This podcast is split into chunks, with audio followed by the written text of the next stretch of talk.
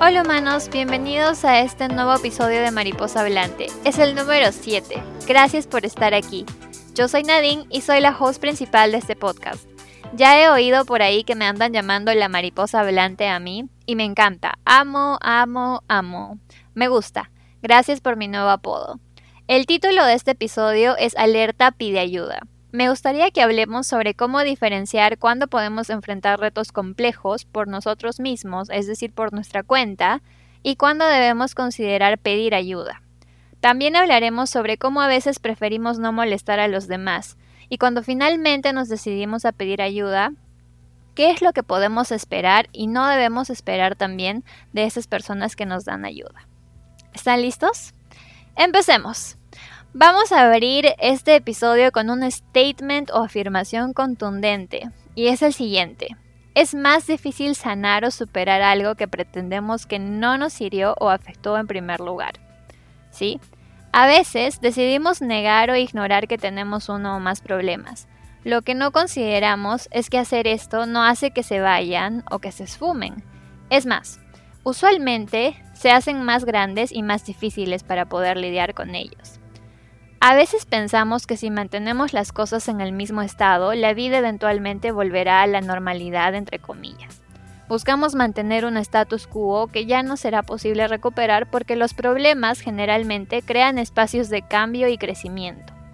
Si vivimos anhelando que todo pase y que quede como estaba antes de ese problema, nos estamos quitando la oportunidad de crecer y cambiar.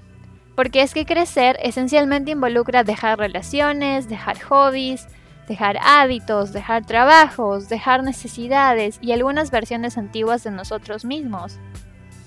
A veces, mentimos a los demás y nos mentimos a nosotros mismos también.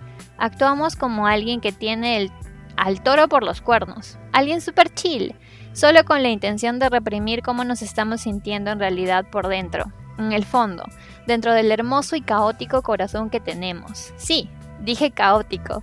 ¿Quién nos ha enseñado que el caos es malo? Haz memoria. ¿Desde cuándo crees eso? ¿Quién te dijo algo al respecto? ¿Lo leíste quizás? Hablemos del caos. El desorden es un ejemplo icónico para mí del caos. Y es que no hay nada de malo con el desorden. Lo que es más bien es un espacio o situación que involucra cambio, reorganización, ajuste, reacomodo, todo hasta que nuevamente estemos satisfechos con el nuevo balance. Digo esto seguido y lo vas a seguir escuchando de mí. Nadie te conoce mejor que tú mismo. Y si hay alguien que quizás podría conocerte un poco más allá, es tu mamá, porque te parió, o tu terapeuta, pero ni siquiera te conoce del todo, porque solamente compartes ciertos pedazos de tu vida con él o ella. Así que aquí te dejo una lista de cosas que me gustaría que te preguntes tú a ti mismo para saber si puedes pedir ayuda o si puedes hacerlo por tu cuenta. Si te sientes súper seguro, entonces probablemente estás bien sin ayuda. Atención a las cosas que les voy a decir. Son 11 ejemplitos, ¿sí? Cuando tienes un problema y sientes que necesitas 1. Tomar un descanso. 2. Descubrir y explorar quién eres tú tu identidad. 3. Necesitas establecer límites. 4. Entender tus necesidades materiales, físicas, emocionales, intelectuales, mentales. 5. Trabajar en sanar y crecer. 6. Cuestionar y revisitar nuestro propósito y el significado de nuestra vida. 7. Tomar decisiones prácticas o complicadas. 8. Procesar emociones fuertes. 9. Analizar y hacerte responsable por algo en lo que te equivocaste. 10. Sentir que eres amado, querido o aceptado. 11. Cambiar algo en la forma en la que pensamos, cambiar de mindset. ¿Qué se sintió? ¿Qué se sintió al leer esto? ¿Cómo te sentiste? ¿Sentiste que, pucha, sí, yo puedo? O sea, es algo que yo puedo por mi cuenta. ¿O sentiste, mmm, quizás no? O sentiste no, no puedo, la verdad no puedo solo, ya. Presta atención a tus reacciones, presta atención a lo que se te viene a la mente porque en función al tipo de problema que estés enfrentando, también tus reacciones van a cambiar, ¿sí? Así que toma la mejor decisión en función a lo que sientes y a lo que se te viene a la mente. Recuerda que si puedes por tu cuenta, sentirás que tienes claridad mental, sentirás que tienes energía para tomar decisiones y hacer cambios, tiempo para hacer las cosas, tiempo para dedicar a las personas que más te importan y sobre todo seguridad y tranquilidad sobre cómo estás manejando tú el problema. Estarás consciente de tu ser, de tu ambiente y de no solo el problema, sino todas las cosas a tu alrededor. Todo se va a sentir súper real, vas a sentir que todo está bajo control, ¿sí? Si hemos llegado hasta este punto y sentimos que sí, efectivamente necesitamos ayuda, entonces recuerda, esto es algo importantísimo. Podemos ser fuertes y también vulnerables al mismo tiempo. Hay un mito andando por ahí, no sé si ustedes lo han escuchado, que dice que las personas que piden ayuda son más débiles, son personas que son dependientes, que no pueden ser autónomos, que no se valen por sí mismos. Y eso es falso, ¿sí? Uno puede ser fuerte e independiente, pero también puede ser vulnerable y pedir ayuda al mismo tiempo. Y no te hace menos fuerte, no te hace menos independiente, solamente te hace más humano. Y es más, incluso crea un espacio para que tú puedas construir conexiones mucho más vulnerables y mucho más genuinas con otras personas. En unos minutos te cuento cómo y por qué. Pero ahora hablemos sobre qué es lo que podemos esperar de cuando pedimos ayuda a alguien, ¿sí? Cosas básicas. 1. Las personas no saben lo que necesitas si no se los dices. Entonces, pedir ayuda involucra usar nuestra boca, usar nuestras palabras y decir, oye, esto es lo que necesito. Oye, me gustaría que me ayudes con esto, ¿sí? Las personas no van a venir como salvadoras, como ángeles y te van a decir, sé que necesitas esto, toma. Y cuando pasa, qué bonito, qué sublime, ¿verdad? Pero no pasa cada vez, ¿sí? Las personas que te ayudan tampoco pueden tomar decisiones por ti. Así que no puedes ir a, un amigo o cualquier persona y decirle, ¿tú qué crees que debo hacer? Y que te digan, esto haz. Porque después puedes sentirte mal por haber hecho lo que otra persona pensaba. O incluso te puedes hasta resentir con esa persona. Así que nunca empujes a alguien de quien quieres ayuda a tomar decisiones por ti. 3. Las personas que te ofrecen ayuda no pueden ser perfectas. Son igualmente humanas que tú. ¿sí? Así que su opinión, su consejo, su apoyo va a ser humano. Tómalo así. Simplemente enfócate en la intención, en que estuvo ahí para ti esa persona y que lo poco que hizo o lo mucho que hizo lo hizo con buena onda, con amor, deseando poder ayudarte, ¿sí? Número 4. Las personas que te ayudan no siempre tienen que estar de acuerdo contigo. Aquí hay que meterle un mega ojo porque a veces cuando estamos molestos, cuando necesitamos ayuda, cuando estamos a punto de tomar una decisión súper importante y no nos sentimos tan seguros, vamos a personas que sabemos que nos van a decir, por supuesto, de todas maneras, completamente de acuerdo contigo, solamente para reafirmar lo que nosotros ya más o menos queríamos o pensábamos, ya. Pero es importante que también podamos conversar y dialogar con personas que piensan diferente que nosotros es importante porque abre los ojos. De hecho, es una de las cosas que yo consideré cuando se fundó Mariposa Hablante. Por eso es que también hay lives, porque me gusta mucho escuchar a las personas. Siento que hay mucho valor y mucha riqueza en el diálogo, en que las personas puedan compartir sus puntos de vista de forma segura, en un ambiente en el que toda opinión es respetada y que hay apertura para poder también explorar nuevas ideas. ¿Sí? Número 5 una persona que te ayuda no puede ser tu fuente de felicidad y paz. O sea, no puede. Peor todavía si es que estás pensando, es que esta persona, esta personita que se me ha venido a la mente, o sea, es, esa persona es, ya. Así sea tu mejor amigo, así sea tu mejor amiga, así sea tu pareja, no puede ser tu única fuente de felicidad y de paz y de consuelo, Tú eres, últimamente tú eres esa persona, tú debes ser tu fuente principal. Si se necesita apoyo, pues bien, bienvenido. A veces todos lo necesitamos. No, en realidad ni siquiera a veces, ¿saben? Siempre. Porque el ser humano significa conectarse. Ser humano significa vivir en comunidad y recibir algo de la comunidad, recibir esa retroalimentación y que nosotros podamos recibir y también dar a los demás que están alrededor nuestro. Pero siempre nosotros. No sé si recuerdan el episodio de límites que dije primero tú Segundo tú tercero tú, cuarto tú, quinto tú, después los demás, ¿sí? Asegúrate de que tú tengas los recursos suficientes para poder tú cuidarte a ti mismo primero y si necesitas ayuda, que esa ayuda sea adicional, que no sea tu ayuda que te sostenga, ¿sí? que te soporte. Tengo un amigo que hace mucho tiempo me explicó esto de la manera más bonita. Eh, me acuerdo que me dijo pilares, piensa en pilares. Si tú tienes un techo, piensa en cuántos pilares tienes que son, sostienen ese techo, ¿sí? Cada uno de tus amigos, cada uno de esas personas importantes en tu vida representan un pilar. No te quedes con un solo pilar. Sí, no te quedes con un solo pilar porque la pieza fundamental eres tú.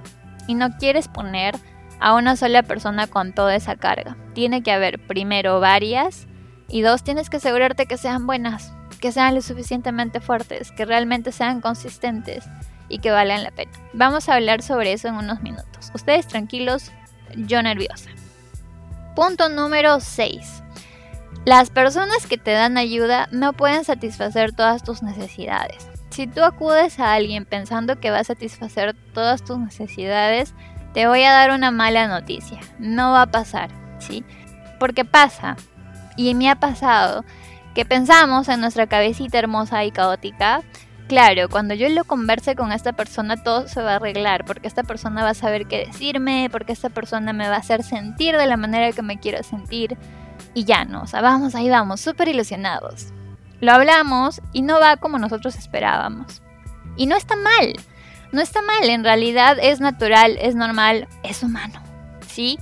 Cada persona que existe en nuestra vida va a satisfacer diferentes necesidades que tenemos, así que no pongamos esa expectativa o todas nuestras expectativas sobre una persona o sobre un par de personas específicamente, ¿sí? Número 7. Las personas que te ayudan no pueden cerrar ciclos por ti. ¿Sí? No pueden, no pueden hacer eso. Tú eres la única persona que tiene el poder y la capacidad para hacer eso para que signifique algo. Porque pueden hacerlo, créeme. Te pueden decir, mira, yo ya está. Cerré tu ciclo. Y tú te vas a quedar con cara de, se siente igual, no siento nada. ¿Por qué? Porque la única persona que puede realmente cerrar un ciclo eres tú. ¿Sí? Tú eres la única persona con ese poder y capacidad. Número 8. Las personas que te ofrecen o te dan ayuda no te pueden decir qué hacer. Uy, este último punto ha estado en mi cabeza por mucho tiempo esta semana que ha pasado porque he escuchado bastantes comentarios de que la gente se queda descontenta cuando alguien viene a pedirte ayuda y tú no les dices qué hacer, porque es exactamente lo que quieren, es exactamente lo que necesitan. Y a veces las personas se quedan frustradas. Bueno, te cuento, aquí entre nos, si tú tienes un amigo o una amiga o alguien, una persona significativa en tu vida, que cuando tú acudes a ellos te dicen, qué hacer. Literal te dicen qué hacer. O sea, son. La dirección es clara. Lo que necesitas hacer es claro. Quizás no sea la mejor persona que necesitas escuchar. Y quizás no deba ser la única persona a la que escuchas.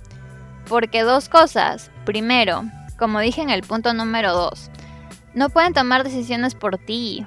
O sea, si te dicen qué hacer, están tomando decisiones por ti. Si te dicen qué pasos tienes que seguir para poder alcanzar cierto producto, no necesariamente te van a estar diciendo algo que resuena contigo. Al final la persona que debe tomar decisiones y que debe saber sentir que está bien lo que va a hacer eres tú. La ayuda principalmente va más por el lado de soporte, de que tú te sientas bien y de explorar ideas, ¿sí? verdadera ayuda genuina, si es que tú la vas a ofrecer también, está más relacionada a hacer preguntas importantes, hacer las preguntas correctas. Por ejemplo, viene mi amiga y me pregunta, oye, estoy pensando comprarme un DEPA. Fíjense en esta diferencia. Yo le puedo decir, sí, cómpratelo, hazlo, la vida es una, no importa cómo. Y mi amiga, sí, hagámoslo, ¿ya?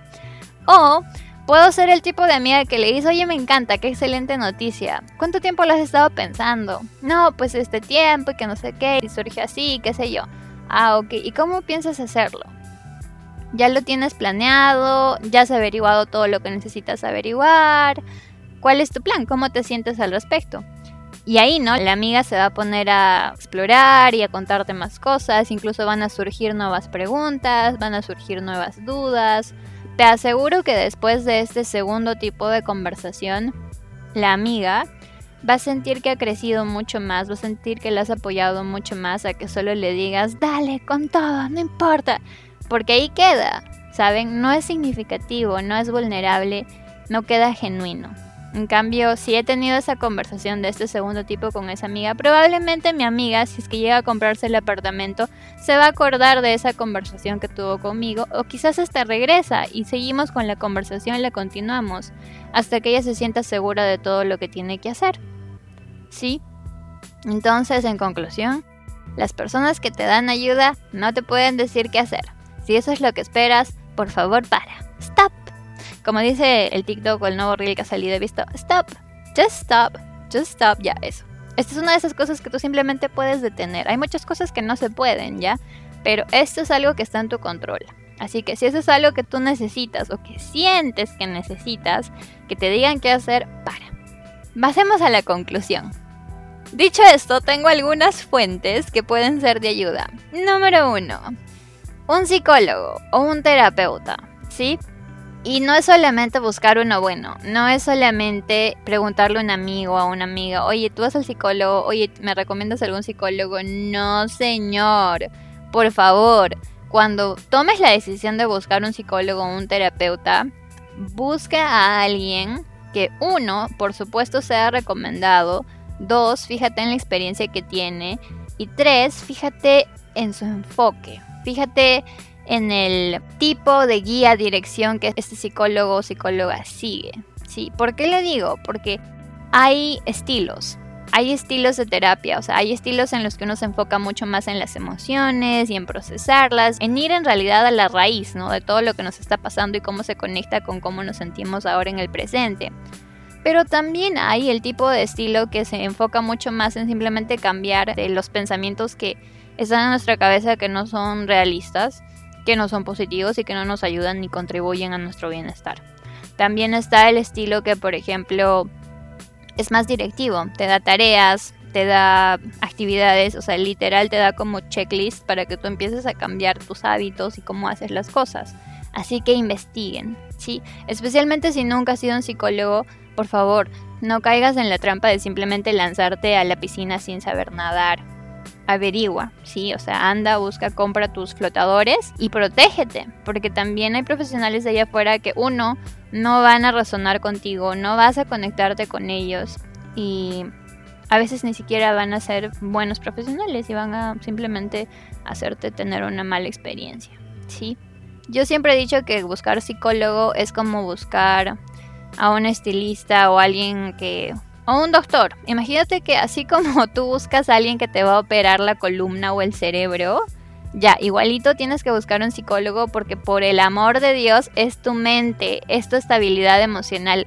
No puedes entregársela a cualquiera, ¿sí? No puedes, simplemente. Toma en cuenta, por ejemplo, el género. Si te sientes más cómoda con un varón o con una mujer o quizás con alguien con otra identidad sexual.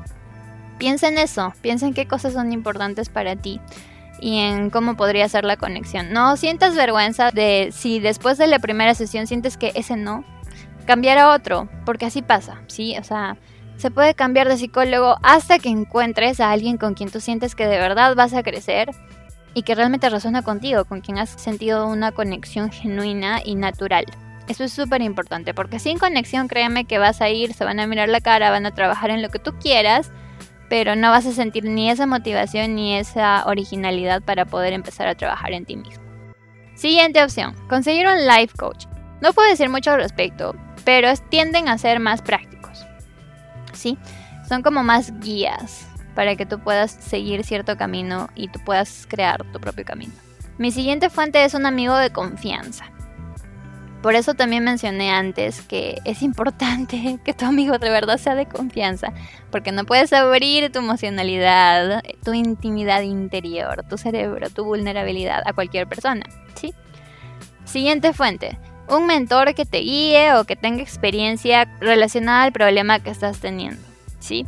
Las personas que tienen experiencia siempre tienden a poder aconsejar de buena manera y a poder ser un buen apoyo emocional, sobre todo porque te pueden decir, been there, done that, o sea, he estado en tus zapatos, también he hecho esto y mira, en mi experiencia creo que esto es lo mejor, ¿sí? Los mentores tienden a ser como guías, como ya lo dije. Y el último, o bueno, la última fuente que me gustaría mencionar es simplemente alguien a quien respetas y que sientes que es maduro y comparte tus valores. Súper importante, ¿por qué? Porque si tú vas a pedirle un consejo o ayuda a alguien que uno no es maduro, dos, ni siquiera comparte tus valores, vas a regresar como si más confundido, uno, quizás como si no hubieras recibido absolutamente nada.